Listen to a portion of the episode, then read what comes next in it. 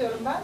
E, Celal Bayar Üniversitesi Tarih Lisans mezunu olup yüksek lisans ve doktorasını aynı üniversitenin Sosyal Bilimler Enstitüsü'nde tamamlamıştır. Tez konuları e, İslam yönetiminde Süryaniler ve Konstantinos'tan Theodoros'a Hristiyanlığın Roma siyasal sistemiyle entegrasyon e, sürecidir. Postdoktorasını da Türk Üniversitesi'nde din çalışmaları bölümünde yapmıştır. Hocamızın kitapları Nikomedia ve Hristiyanlık ile ilk, ilk 500 yıl, İsa, Paulus, İncil'ler, Hristiyanlık neden ve nasıl ortaya çıktı, Hristiyanlık ve e, imparatorluk, genç antik, e, geç antik çağda kilise devlet ilişkileri ve kristoloji paradigmaları, Süryani tarih yazıcılığında geç antik çağ Hristiyanlık, İslami siyasi tarih, Hocamızın e, kendi alanında da birçok makalesi bulunmaktadır. Şimdi hocamızı İsa, Paulus ve Hristiyanlığın doğuşu, siyasi bağlamda bir tarih okuması adlı sunumunu yapmak üzere davet ediyoruz. Buyurun hocam. Teşekkür ederim.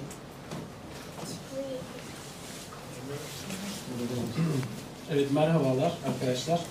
E, hepinize hoş geldiniz diyorum. E, bugün e, işin doğrusu biraz e, İsa Pavlus İnciller kitabından e, bahsedeceğim. Belki aranızda öğrencilerim var onlar için biraz ikinci laf olacak. E, ya da çok e, defa dinlemiş oldukları şeyleri bir daha dinleyecekler ama e, biraz bir dinin ortaya çıkışının e, tarihsel serüvenini e, ilahiyat perspektifinden ziyade e, ben kendim de tarihçi olmam hasebiyle biraz siyasi bağlam üzerinden, tarihsel bağlam üzerinden okumaya çalışacağız. E, tabii e, görüşlerimizi İsa Paulus İnciller kitabında anlatmıştık E, ve e, bazı geleneksel e, kabullere, anlayışlara biraz e, ters işin doğrusu şeyler de söylüyoruz. E, fakat e, ben e, bilimle uğraşan insanların bazen e, çok marjinal şeyler söylemeye haklarının olduğu kanaatindeyim. Bunlar tabii ki entelektüel ve bilimsel konular, e, tartışmaya açık konular. E, sizinle e, bu bağlamda burada konuya dair görüşlerimi paylaşacağım. E, hemen baştan şunu söyleyeyim, ben Hristiyanlığın siyasi bir proje olduğunu, siyasi bir proje olarak ortaya çıktığını düşünüyorum. Yani Hz. İsa'nın ya da İsa'nın özgün orijinal havarilerinin bizim bugün bildiğimiz e, ya da Hristiyanlık adı altında tanımladığımız bir dinin kurucusu olmadıkları kanaatindeyim. E, kilise diye bir kurumu ise hiçbir türlü kurmadıkları ve hatta haberdar da olmadıkları düşüncesindeyim. Bu düşüncelerimi e, bizzat Hristiyanlığın kutsal kitabı olan Yeni Ahit metinlerine, özellikle İncil'lere, ee, aynı şekilde İncil'lerin e, hemen ardından Yeni kitabında yer alan ve bizim için e, çok önemli bir tarihsel metin olan Luka tarafından yazıldığı düşünülen Elçilerin İşleri kitabına ve bizzat Hristiyanlığın bugün kurucusu olan bana göre Pavlus'un mektuplarına dayandırıyorum. Yani tezlerimi aslında dayandırdığım noktalar da buralarıdır. Bunun dışında erken Hristiyanlıktan 2. 3. 4. 5. yüzyıldan günümüze intikal etmiş çok sayıda metne sahibiz. E, bu metinler aynı şekilde e, bir kanaat oluşturmamda e, bana yardımcı oldu. Bu erken dediğiniz e, siyasi Hristiyanlık meselesinden önce midir ya da onunla birlikte midir hocam?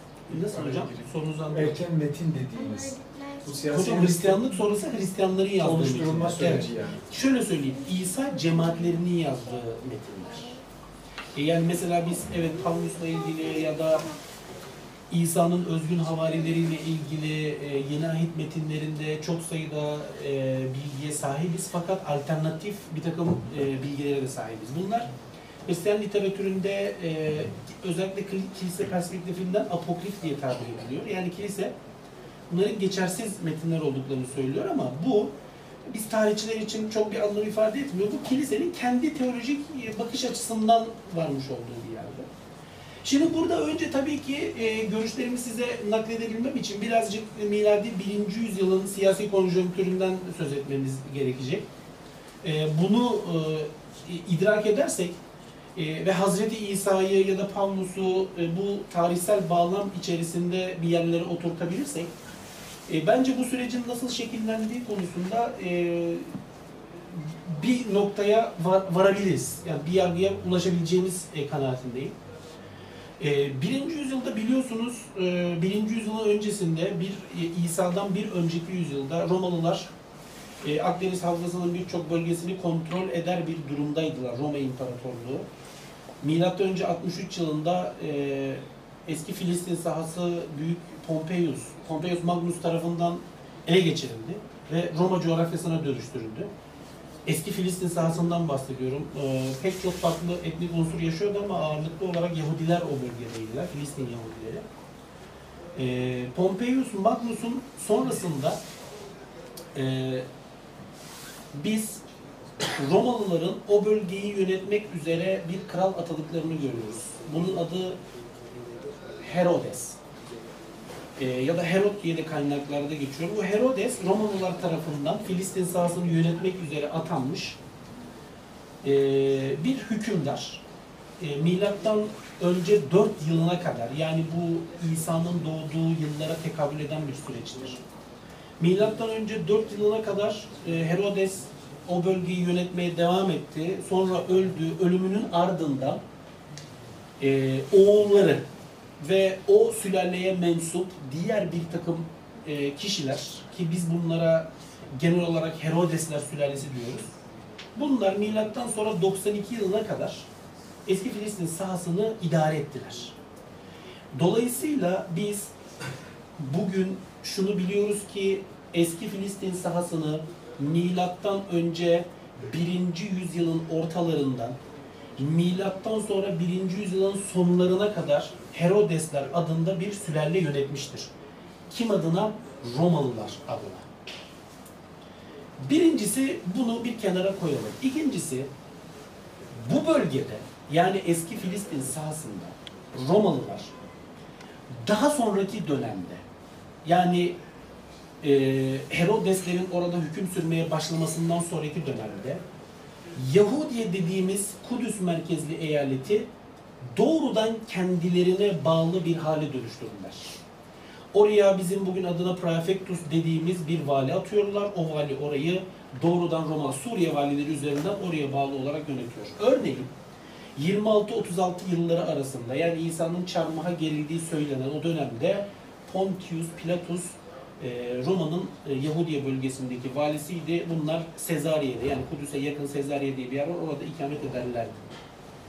Dolayısıyla biz eski Filistin sahasında birincisi Romalıların, ikincisi Romalılara bağlı olarak Herodesler sülalesinin, üçüncüsü Yahudiye bölgesi özelinde bizim bugün e, vali olarak tanımladığımız ya da tanımlayabileceğimiz bir takım Roma bürokratlarının e, eski Filistin sahasını yönetmekte olduklarını görüyoruz. Bölgede rol oynayan yine önemli bir aktör bizim yine bugün başkahin dediğimiz ya da yüksek yüksek rahip dediğimiz Kudüs'te Sanhedrin denilen Yahudi yüksek kurulunu yöneten e, bir tarihsel şahsiyet. İsa'nın yaşadığı dönemde bunun adı Kayfas'tı. E, başkahinler milattan önce 3. yüzyıldan itibaren orada bu görevi yürütmeye devam etmişlerdir. E, ve e, dini ve siyasi anlamda örneğin e, bölgede işte e, kolluk kuvvetleri bulundurmak, kolluk kuvvetleri e, çalıştırmak, uhdesinde bulundurmak gibi bir takım imtiyazlara sahip olduklarını yani asayiş anlamında biz görüyoruz. Dolayısıyla ve tekrar söylüyorum, birinci yüzyılda İsa'nın yaşadığı dönemde eski Filistin sahasında hakim güç Romalılardı. İkincisi Romalılar adına orayı yöneten işte Edomi kökene sahip oldukları tahmin edilen Herodesler sülalesi mevcuttur. Herodeslerden Büyük Herodes yani hanedanın kurucusu milattan önce 4 yılına kadar bölgeyi yönetmişti. 4 yılından sonra hanedanın diğer üyeleri yönetimi üstlenmişlerdi. Mesela İsa'nın doğduğu işte Celile bölgesinin kralı Herodes Antipas'tı. Aynı şekilde üçüncü olarak Yahudiye bölgesinde Pontius Pilatus mesela ismi özellikle yeni ahit metinlerinde çok zikredilir. Yahudiye bölgesini ve aslında bölgeyi doğrudan Romalılara bağlı olarak yöneten bir valiydi. Bir de son olarak bizim bugün yüksek rahip ya da başkahin dediğimiz bir şahsiyet aynı şekilde bölgede varlığını sürdürüyordu. Bunlar siyasi güçler. Peki bunların hepsinin ortak özelliği ne? Bunlar eski Filistin sahasını yöneten güçlerdi. Eski Filistin sahasında bunların egemenliği söz konusuydu. Fakat burada önemli bir nokta var. Biz bunu mesela 1. yüzyılın tarihçisi, Yahudi tarihçisi Flavius Josephus'un vermiş olduğu kayıtlardan biliyoruz. O da şudur ve aslında son derecede mantıklı ve makuldür. Bilhassa Herodesler bölgede kendi egemenliklerini devam ettirebilmek için Romalıların çıkarına hareket etmişlerdir. Çünkü kendi varlıklarını Romalılara borçludurlar. Biz bu anlamda Herodeslerin henüz Büyük Herodes döneminden itibaren aslında Yahudiler tarafından kabul edilmeyen, muhalefet edilen e, farklı bir dini ve kültürel programı uygulamaya koyduklarını görüyoruz. Nedir bu? Mesela eski Filistin sahasında pagan karaktere sahip şehirler inşa ettiler. Seforis örneğindeki gibi. Yani Yahudi bir coğrafyada bir pagan şehir. Yahut Süleyman Tapınağı başta olmak üzere Yahudiler için kutsiyet taşıyan bir takım yerlere yine Yahudiler tarafından put olduğu söylenen ve dinsizlik olarak algılanan bir takım şeyler gelmişti. İşte bronz heykel.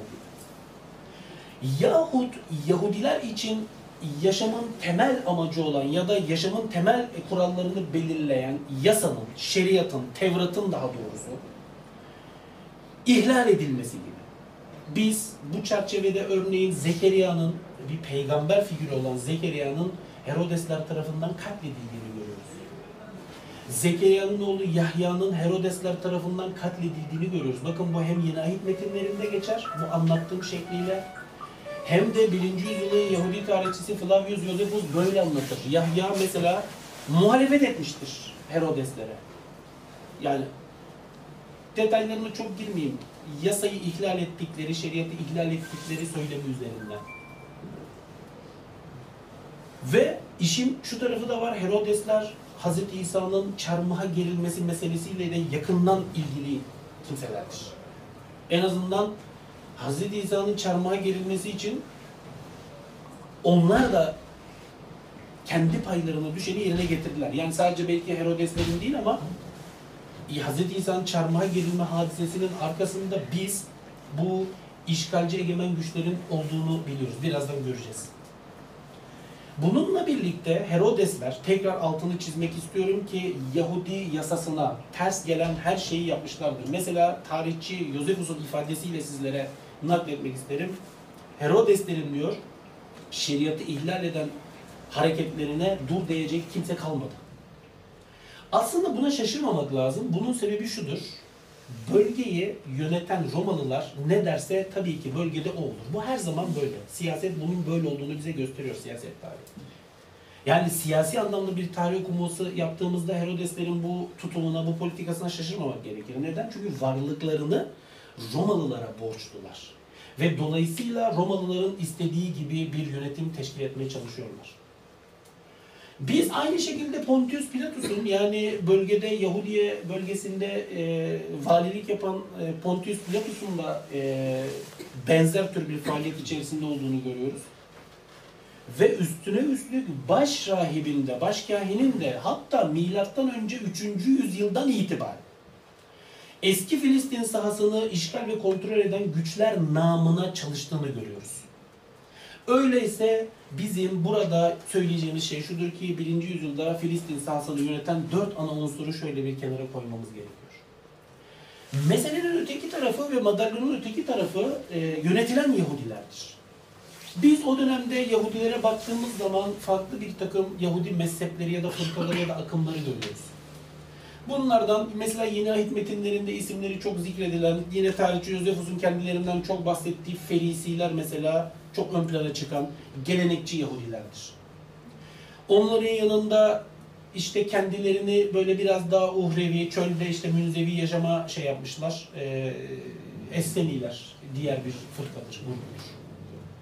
Hazreti İsa'dan sonra, İsa'nın ölümünden sonra onun cemaatine biz Nasraniler ismi verildiğini biliyoruz ki bana göre İsa'ya çok az kişi inanmıştır söylemi doğru değil. Yahudilerin arasında hatırı sayılır bir kitle İsa'ya iman etmiştir. Ve Nasraniler İsa sonrası dönemde belki Yahudi cemaati içerisinde, topluluğu içerisinde en büyük kitleye tekabül eden gruptur. Bunlar üçüncü bir gruptu.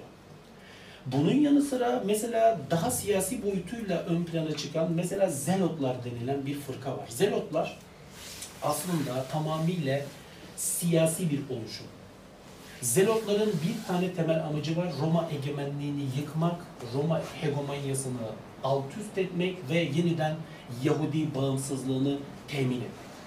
Hatta Zenotların içerisinde bugün işte hançerli adamlar diye tabir edilen bir grup var ki yaptıkları suikastlerle meşhurlar. Bunlar 1. yüzyılda Romalılarla işbirliği yapan Yahudileri ki bunların içerisinde bazen baş kahinler de var. Bu, bunu, bunun bedelini ödetmek söylemiyle suikast yapmışlar ve öldürmüşlerdir. Dolayısıyla biz bir de madalyonun öteki tarafta ara- tarafında çok daha geniş bir kitle görüyoruz. Yahudi kitle, yönetilen Yahudi kitle. Peki bu Yahudi kitlenin ortak amacı nedir? Ya da bunları biz hangi paydaşta toplayabiliriz? Birçoğu Roma egemenliğine karşıdırlar. Evet, tekrar söylüyorum, Zelotlar gibi bazı siyasi fırkalar doğrudan silahlı bir başkaldırı taraftarıdırlar. Biz mesela 66-70 yılında aramızda tarihçi hocalarımız var, onlar çok iyi bilirler. Romalılarla Yahudiler arasında büyük bir savaş patlak verdiğini biliyoruz. Bu savaşın arkasında aslında onlar vardı mesela. Yani bunların amacı alalım kılıcımızı kuşanalım, Romalıların er meydana çıkalım, onları yenelim, bağımsızlığımızı kuralım. Belki bu bahsettiğim 4-5 tane ana fırkanın içerisindeki bütün Yahudiler böyle bir silahlı direniş taraftarı değillerdi ama bunların içerisinde bazıları açmışlar ellerini dua ediyorlardı. Bir an önce Yahudi bağımsızlığını temin edelim diye. Şu Romalıların, şu murdar, şu putperest, e, şu Allah'ı ve işte Musa'nın yasasını tanımayan şu Romalıların e, bizim üzerimizdeki bu şeyinden kurtulalım. Birçoğu bu beklentinin içerisindeydi. Biz bu havayı birinci yüzyılın kaynaklarından alabiliyoruz. Yeni ahit metinleri istisnasıyla. Çünkü yeni ahit metinleri Roma ideolojisine sahip yazarların anonim metinleridir. Biz hiçbir tanesinin yazarını bilmiyoruz. Pavlus'un bazı mektupları istisnasıyla. Peki burada bizim karşımıza çıkan temel olgu nedir? Arkadaşlar o şudur. Yahudi bağımsızlığını sembolize eden kavram. Yani Mesihlik. Bizim bugün Mesih dediğimiz ve İsa'ya atfen de sık sık kullandığımız Mesih kavramı aslında Yahudilerin kralı anlamına gelir. Yahudilik bağlamında. Yahudi Mesih'inden beklenen Yahudilerin bağımsızlığını temin etmesidir. O mesedilmiş bir kraldır Davut soyundan. Yahudi tarihinin büyük kralı Davut'un soyundan gelir. Birinci yüzyıl özelinde baktığımızda Mesih'ten beklenen şey nedir? Roma egemenliğini yıkması. Ve bu egemenliği yıktıktan sonra İsrail ulusuna kendi bağımsız yaşama olanağını temin etmesi. Bunu dine karşı bir hareket olarak algılamamak gerekir. Mesih olduğunu iddia etmesi bir insanın Allah'a karşı veya Yahudi şeriatına karşı bir saygısızlık değildir. Çünkü Mesih Yahudilerin kralı demektir. Bakın milattan sonra 3. yüzyıldan kalma bir metinde İsa'nın baş havarisi Petrus'un ağzından şöyle bir ifade nakledilmiştir. Nasıl ki der Mısırlılar kendi hükümdarlarını Firavun diye tanımlarlarsa, nasıl ki Romalılar kendi krallarına Sezar derlerse, biz Yahudiler de kendi kralımıza Mesih deriz.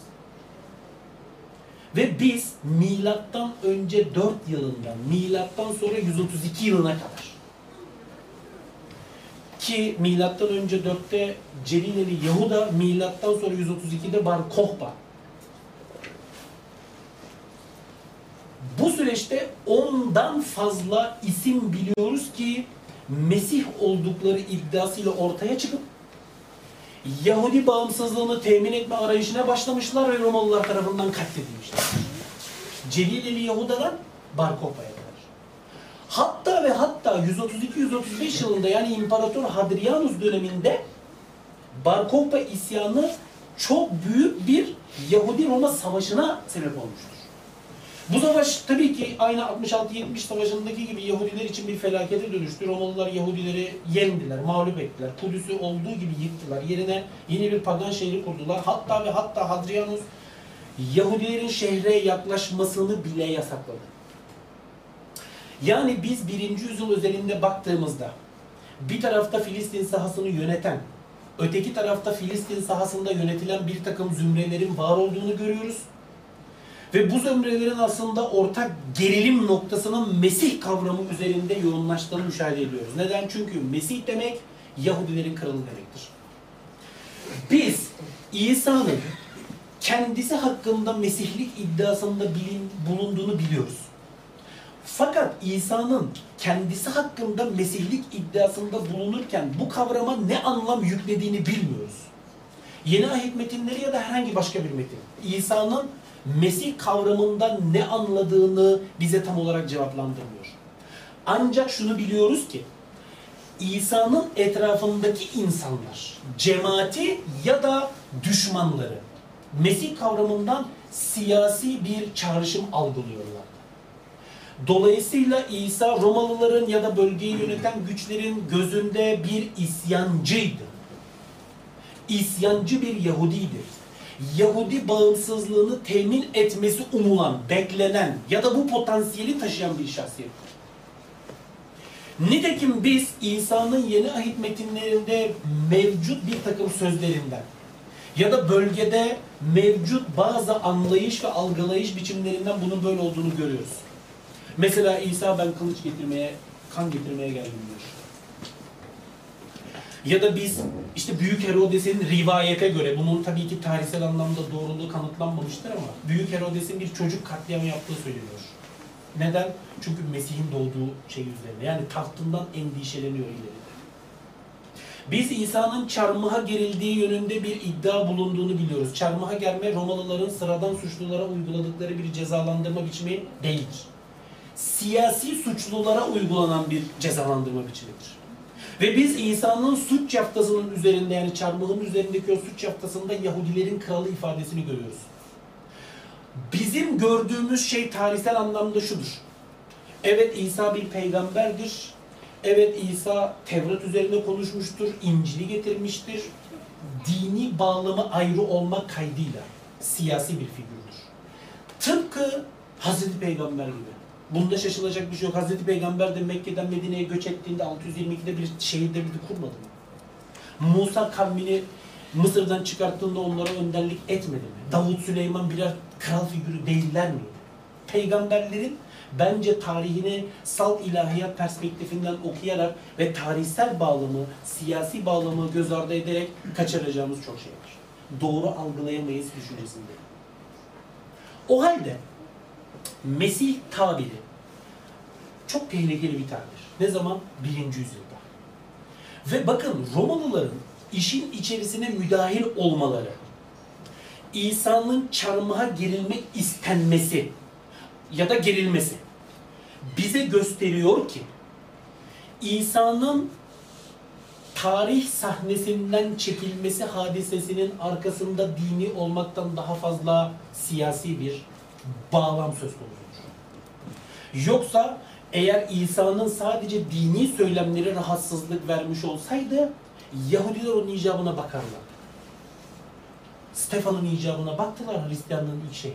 Ya da Pavlus'u Kudüs'e en son dönüşünde linç etmek istediler. Rivayete göre bir Roma taburu yetişmiştir de onu kurtarmıştır. Peki o halde Filistin bölgesinde yaşayan sıradan bir Yahudinin infazı işine Romalılar niçin müdahil oldular? Ve Herodesler bu işin içerisine neden bu kadar müdahil oldular? Ve infazından önce Yahudi başkahini niçin İsa'yı sorguladı?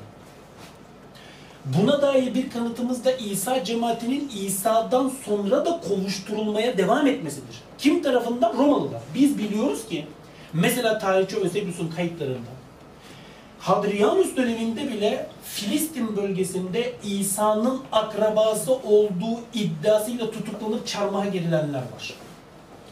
Biz biliyoruz ki İsa'nın ölmesinden hemen sonraki süreçte onun cemaatinin önderi Yakup, İsa'nın kardeşi olduğu rivayet edilir. 62 yılında şehit edilmiştir. Biz biliyoruz ki Filistin sahasında yüksek rahip tarafından görevlendirilen resmi bir takım görevliler İsa cemaatini kovuşturmaktadır. Ve bunun en önemli kanıtı bizzat Hristiyanlığın bugünkü kurucusu olan Tarsuslu Pavlus'tur. Biz Pavlus'un tarih sahnesine İsa'nın ölümünden belki bir, belki iki, belki üç, belki beş yıl sonra çıktığını görüyoruz. Pavlus rivayete göre hem kendi mektuplarına hem de öğrencisi Luka'nın Elçilerin İşleri kitabında anlattığına göre tarih sahnesine ilk çıktığında işgal cephesi adına hareket eden bir görevlidir. Bilmiyorum belki bir polis, belki bir zabıta ama silahlı. Emrinde bir takım insanlar var. İsa cemaati üyelerini kovuşturuyor. Onları yakalıyor, onlara hapsediyor, onlara zulmediyor, hatta öldürüyor. Biz bunu bizzat kendi mektuplarından biliyoruz. Ve öğrencisi Luka'nın anlatımından biliyoruz.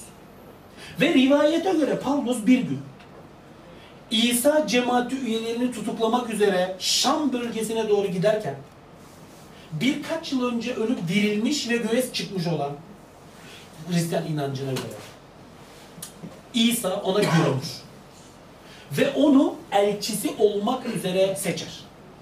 Ve ona der ki ben seni, benim adımı ve müjdemi bütün uluslara duyurmak üzere seçtim. Ve Pavlus rivayete göre, yeni ahit metinlerinin bize anlattığına göre, bundan sonra Mesih'in adıyla hareket etmeye başlar.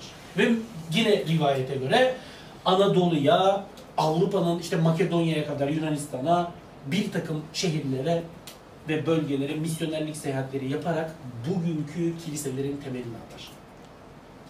Üç büyük misyoner ziyaretinden sonra rivayete göre Kudüs'e en son dönüşünde Yahudiler tarafından linç edilmek istenir.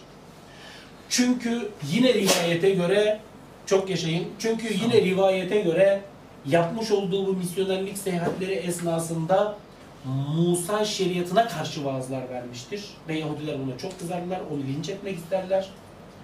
Ancak Roma taburu aniden yetişir, onu kurtarır.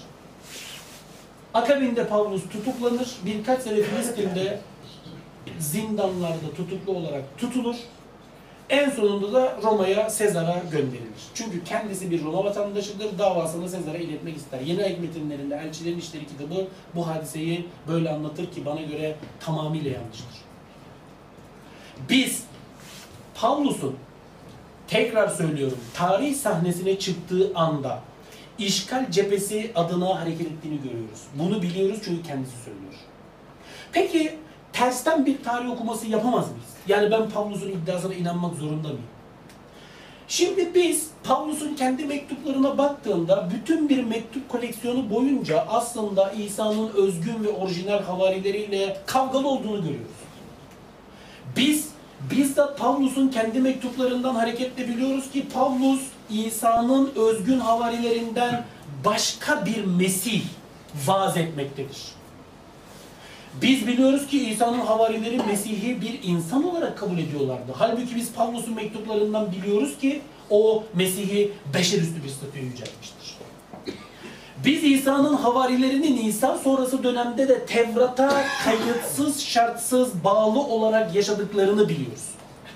Halbuki Pavlus Musa şeriatının ortadan kaldırıldığı iddiasında bulunmuştur. Ve biz biliyoruz ki İsa'nın havarileri her ne kadar Avrupa'da ya da Anadolu'da yer alan bir takım coğrafyalara misyonerler İsa'yı ve Allah'ı vaaz etmek üzere misyonerler göndermiş iseler de kendileri Kudüs bölgesinde yaşamışlardır. Dolayısıyla İsa aslında İncil'lerin son pasajında söylenenin tam tersine hiçbir havarisini hiçbir ulusa yani Yahudilerin dışındaki milletlere göndermemiştir. Peki tersten bir tarih okuması yaptığımızda vardığımız sonuç şudur. Ya da nedir? Pavlus'un biz çok önemli iki özelliğini biliyoruz. Bunlardan bir tanesi mektuplarında çok satır aralarında geçen birkaç küçük ifadedir ki bu ifadeler Pavlus'un bizzat Herodeslere mensubiyetinden söz ediyor. Yani Pavlus aslında bizim birinci yüzyılda Romalılar adına bölgeyi yönettiğini söylediğimiz Herodeslerin bir mesubudur.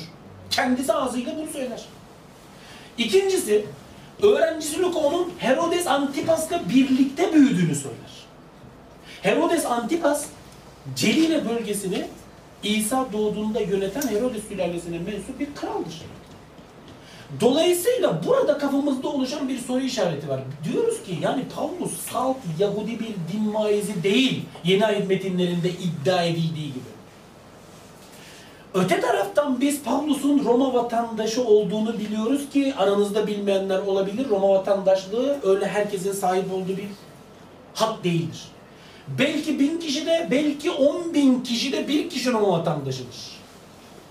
Ve Romalılar bu vatandaşlık imtiyazını kendilerine büyük yardımlar sağlayan şahıslara ya da şehirlere bahşederler. Yahut doğuştan getirirsiniz, yahut çok yüksek meblağda paralar ödeyerek satın almanız gerekir vesaire vesaire. Paulus kendisi diyor ki ben Roma vatandaşıyım ve öğrencisi Luka diyor ki Roma vatandaşı. Üstüne üstlük Paulus yine yeni ahit metinlerinde içinizde ilgisini çekenler detaylı şekilde okuyup bakabilirler. Bürokratların neredeyse tamamını tanır. Mesela X bir yere gelir orada bir bakarsanız ki bölgenin valisiyle şeydir. Hemhal olur. Sözüm ona bir yerde tutuklanır işte belediyenin bilmem ne yazmanları gelirler onu oradan kurtarırlar. Üstüne üstlük davasını yani sözüm ona İsrail ulusu arasında cereyan eden bir davasını ısrarla ve inatla Roma'daki Sezar'a taşımak istemektedir. Sezar Yahudi şeriatına dair bir meseleyi nasıl çözümleyecektir? Luka Elçilerin İşleri kitabında Pavlus'un Kudüs'te şehit edilmesine, özür diliyorum, e, linç edilme teşebbüsüne dair anlatısının sonrasında Pavlus'un tutuklandığını ileri sürer. Halbuki biz o satırları dikkatlice okuduğumuzda Pavlus'un aslında tas tamam Romalıların saraylarında misafir edildiğini görürüz. Üstüne üstlük Pavlus orada devamlı surette bizim kral diye, hükümdar diye, vali diye tanımladığımız şahsiyetlerle görüşmektedir. Bizzat Luka'nın anlatımına göre. Ve Pavlus nihayetinde Roma şehrine nakledilir. Roma şehrinde yine Luka'nın ifadesine göre kendi kiraladığı bir evde iki yıl boyunca dilediği gibi yaşamıştır. Meselenin bir diğer boyutu Yahudiler niçin Pavlus'u linç etmek istemişlerdir? Biraz önce size hançerli adamlardan ya da zelotlardan bahsederken altını çizmiştim. Suikast onların Romalılarla işbirliği yapan Yahudilere karşı bir taktiğidir. Ve biz biliyoruz ki Yahudiler en son Kudüs'e döndüğünde Pavlus'u linç etmek istediler. İşin ilginç tarafı Yahudilerin elinden Pavlus'u her zaman kurtaranlar Romalılardır. Bir Roma taburu yetişmiştir, Pavlus'u kurtarmıştır. Daha sonra yeniden bir pusu kurmak istemişlerdir. Sözüm ona Romalıların elinde tutukluyken hemen bir muhbir gelmiştir, haber vermiştir. Muhbirlerin biz yeni ayet metinlerinde Pavlus'la çok rahat görüşebildiklerini görüyoruz. Geliyor Romalı komutana diyor ki ben Pavlus'la bir şey söyleyeceğim. Yüzbaşıyı çağırttırıyor Pavlus tutuklu olduğu rivayet edilen. Sana karşı diyor Yahudiler bir komplo kurdular. Bakın dikkatinizi çekelim. 400 tane asker eşliğinde Pavlus Kudüs'ten kaçırılıp Sezarya'ya nakledilir. Yanında atlı ve mızraklı birlikler hariç. Yani buna nasıl inanılabilir? Yahudi bir din vaizinin sözüm ona Romalılar tarafından çarmıha gerilmiş bir isyancı Yahudinin havarisi Romalılar tarafından 400 asker eşliğinde bir yerden öteki tarafa naklediliyor. Yeter ki Yahudiler ona suikast yapmasın. Benim burada ve bunun gibi birçok argümandan hareketle, tabii ki vaktimiz dar olduğu için burada çok detaylara giremiyorum. İlgisini çekenler İsa Pavlus İnciller kitabında 735 sayfa ben bunları anlattım. Oradan okuyabilirler. Bunun gibi bir takım şeylerden benim vardığım sonuç şudur ki Pavlus aslında dini değil siyasi bir figürdür. İsa'ya iman ettiği ve onun havalisi tarafından seçildiği iddiasını ise Herodesler tarafından zaten İsa'dan daha önce eski Filistin sahasında yürürlüğe konulmuş olan kültürel ve dini programı tam anlamıyla başarıya ulaştırmak ya da zirve noktasına vardırmak amacıyla uydurmuştur.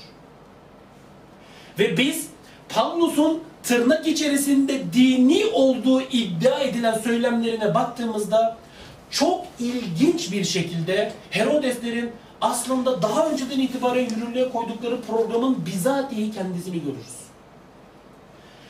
Bölgede yapılmaya çalışılan şey şudur.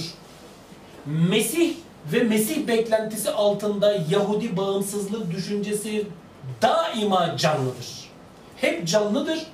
3 yılda bir, 5 yılda bir ortaya çıkan bir Mesih isyan etmektedir.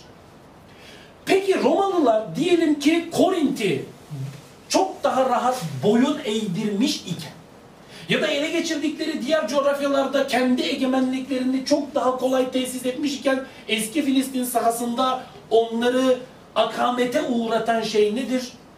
Yahudilerin inancı, kültürü ve şeriat merkezli yaşamları. Bakın bir Yahudinin Yahudi olmayanla yemek yemesi bile yasaktır. Bu Romalılarla yani yöneten zümreyle yönetilen zümre arasında çok kalın bir bariyer olduğu anlamına gelir ki bu Yahudilerin monoteist yani tevhid yanlısı inanışları ve aynı zamanda şeriat tarafından hayat çerçevesi belirlenen yaşamlarıdır. Bu aynı zamanda Yahudilerle Yahudi olmayanlar arasındaki kültürel entegrasyonu da akamete uğratan bir olgudur. Biz birinci yüzyılda ya da öncesinde Helen kültürünü belirli ölçüde kabul etmiş Yahudi şehirleri biliyoruz ya da şahsiyetleri biliyoruz. Ancak bilhassa Filistin kırsalında Yahudilerin ya da gelenekçi Yahudilerin Roma ve pagan kültürüne karşı şiddetli direnişi devam ettirdiklerini de biliyoruz.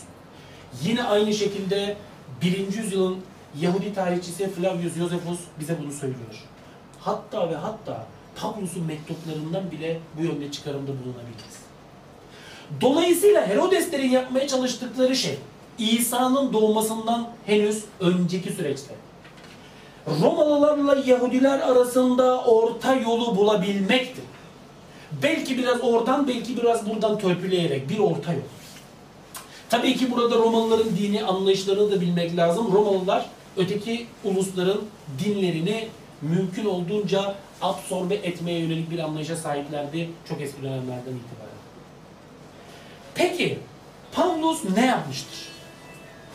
Birincisi İsa'yı belirli ölçülerde beşer üstü bir statüye yüceltmek suretiyle Yahudi monoteizmini sulandırmıştır. Havarilerin nezdinde İsa bir beşerdi, biz bunu biliyoruz. Bakın elimizde bizim bir takım metinler var. Biz İsa'nın baş havarisi Petrus'un ya da İncil yazdığı rivayet edilen Yuhanna'nın İsa hakkında neler söylediğini ya da ne gibi düşüncelere sahip olduklarını aşağı yukarı tasavvur etme şansına sahibiz. Halbuki Pavlus İsa'yı tas tamam Tanrı ilan etmez ama onu insanlık ile Tanrı arasında bir tür kurtarıcı ya da bir ara bulucu pozisyonuna yüceltir. Ve bu söylemi asli günah doktrini denilen bir söylem üzerinden geliştirir.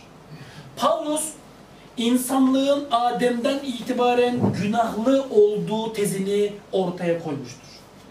Rivayete göre Adem'in cennetten kovulmasına sebep olan günah bütün insanlık ailesine sirayet etmiş ve İsa'nın doğduğu, yaşadığı döneme kadar bu günah varlığını sürdürmüştür. Hatta şeriat ve Musa yasası, onu kastediyoruz, Tevrat, insanlığa bu yüzden ceza olmak üzere Tanrı tarafından gönderilmiştir.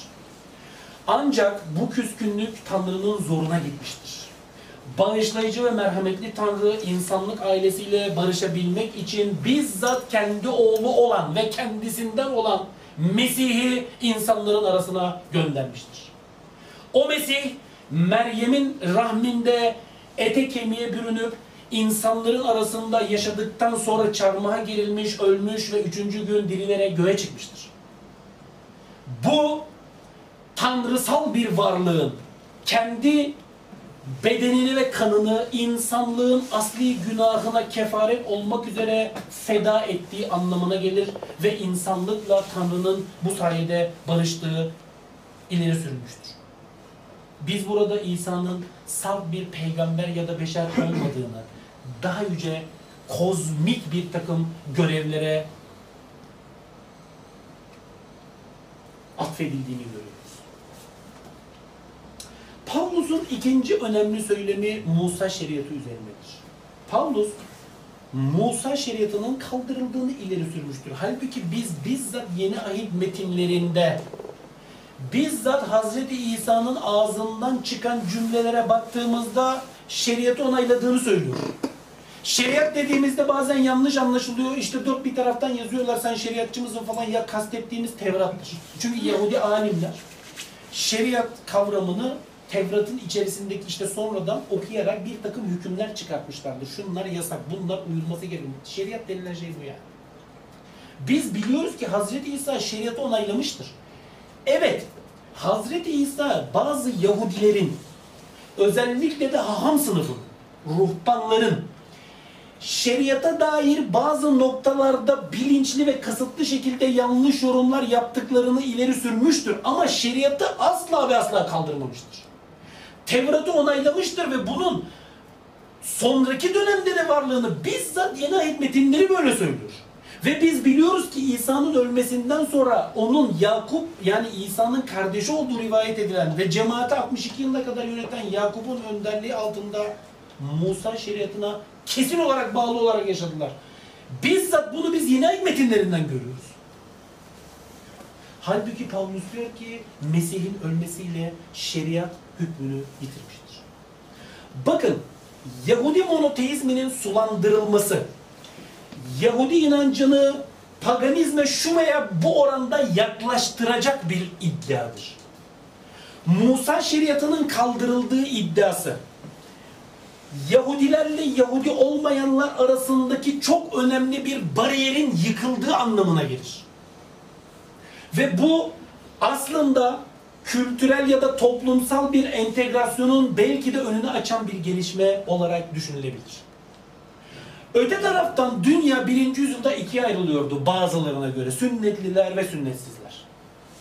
Yahudiler sünnetliydi fakat paganlar bu adeti bir türlü anlayamıyor ve tam tersine çok eleştiriyorlar. Pavlus sünnet kavramını bilhassa hedef almıştır. Bu bedensel de olsa Yahudilerle Yahudiler Yahudi olmayanlar arasındaki bir ayrışımı bana sorarsanız ortadan kaldırmaya yönelik bir çabadır.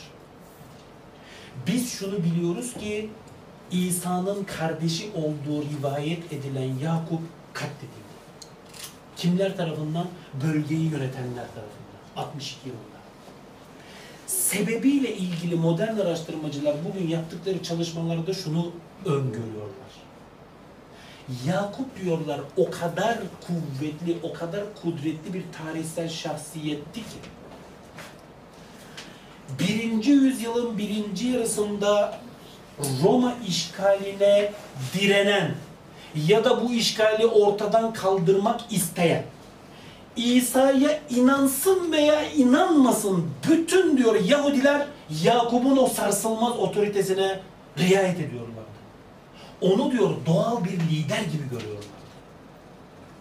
Ve biz kovuşturulmuş olmalarından dolayı bizatihi biliyoruz ki Nasraniler yani İsa cemaati Romalılara ideolojik pozisyonları itibariyle karşıt bir noktadadırlar.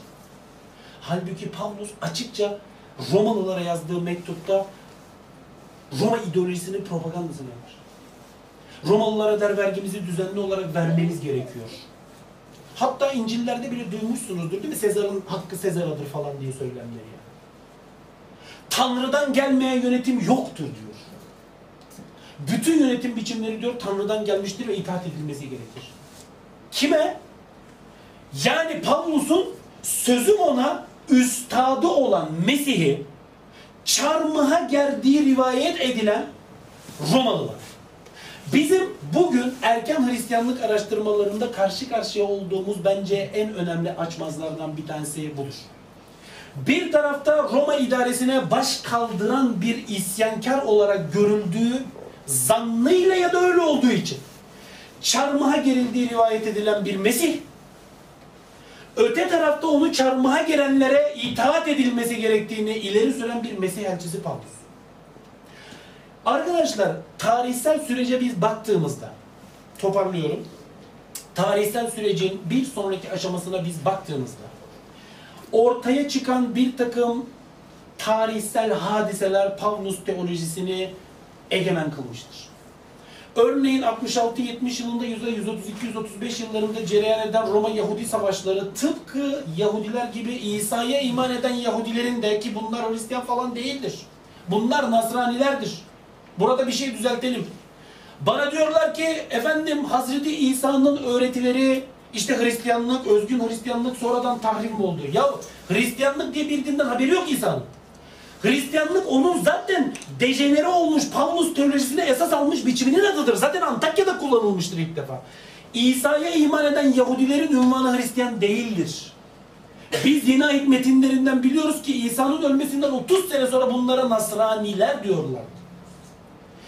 Ki 2. yüzyıl ortalarından itibaren Hristiyan kaynaklarında Ebiyonitler adı altında ortaya çıkan ve aynı havarilerle ve Nasranilerle aynı düşünceleri paylaşan bir takım İsa cemaatleri mevcuttur ki biz bunların kendi ibadethanelerine kilise değil sinagog dediklerini Yahudi şeriatına sonuna kadar itaatı sürdürdüklerini İsa'yı bir beşer ve bir peygamber olarak kabul ettiklerini kilise yazarlarının eserlerinden biliyoruz. Ama bunlar artık 2. yüzyıl ortalarından itibaren, şehit Justinus'tan itibaren sapkın damgası yiyerek ötekileştirilmiş gruplardır. Ve nitekim bir müddet sonra tarihten silinmişlerdir. Geriye ne kalmıştır? Pavlus teolojisi. Ve biz buna Hristiyanlık diyoruz. Benim gördüğüm şey şudur. Birinci yüzyılda Filistin sahasında egemen siyasi güçler Pavlus'u kullanmak suretiyle İsa cemaatine sızmışlardır. Dini bir söylem kisvesi altında Herodeslerin İsa öncesi dönemde zaten Filistin'de yürürlüğe koydukları programı dini bir söylem kisvesi altında teşmil etmeye çalışmışlardır. Kah Yahudilere kah paganlara. Burada biz Yahudi inancına aslında ya da Yahudilerin bir takım anlayışları üzerine yapılan bir operasyondan söz ediyorum. Bu operasyon başarıya ulaştığı oranda bir takım insanlar yeni bir inancın taraftarı olmuşlardır ki bu inancın adı Hristiyanlıktır. Dinlediğiniz için teşekkür ederim.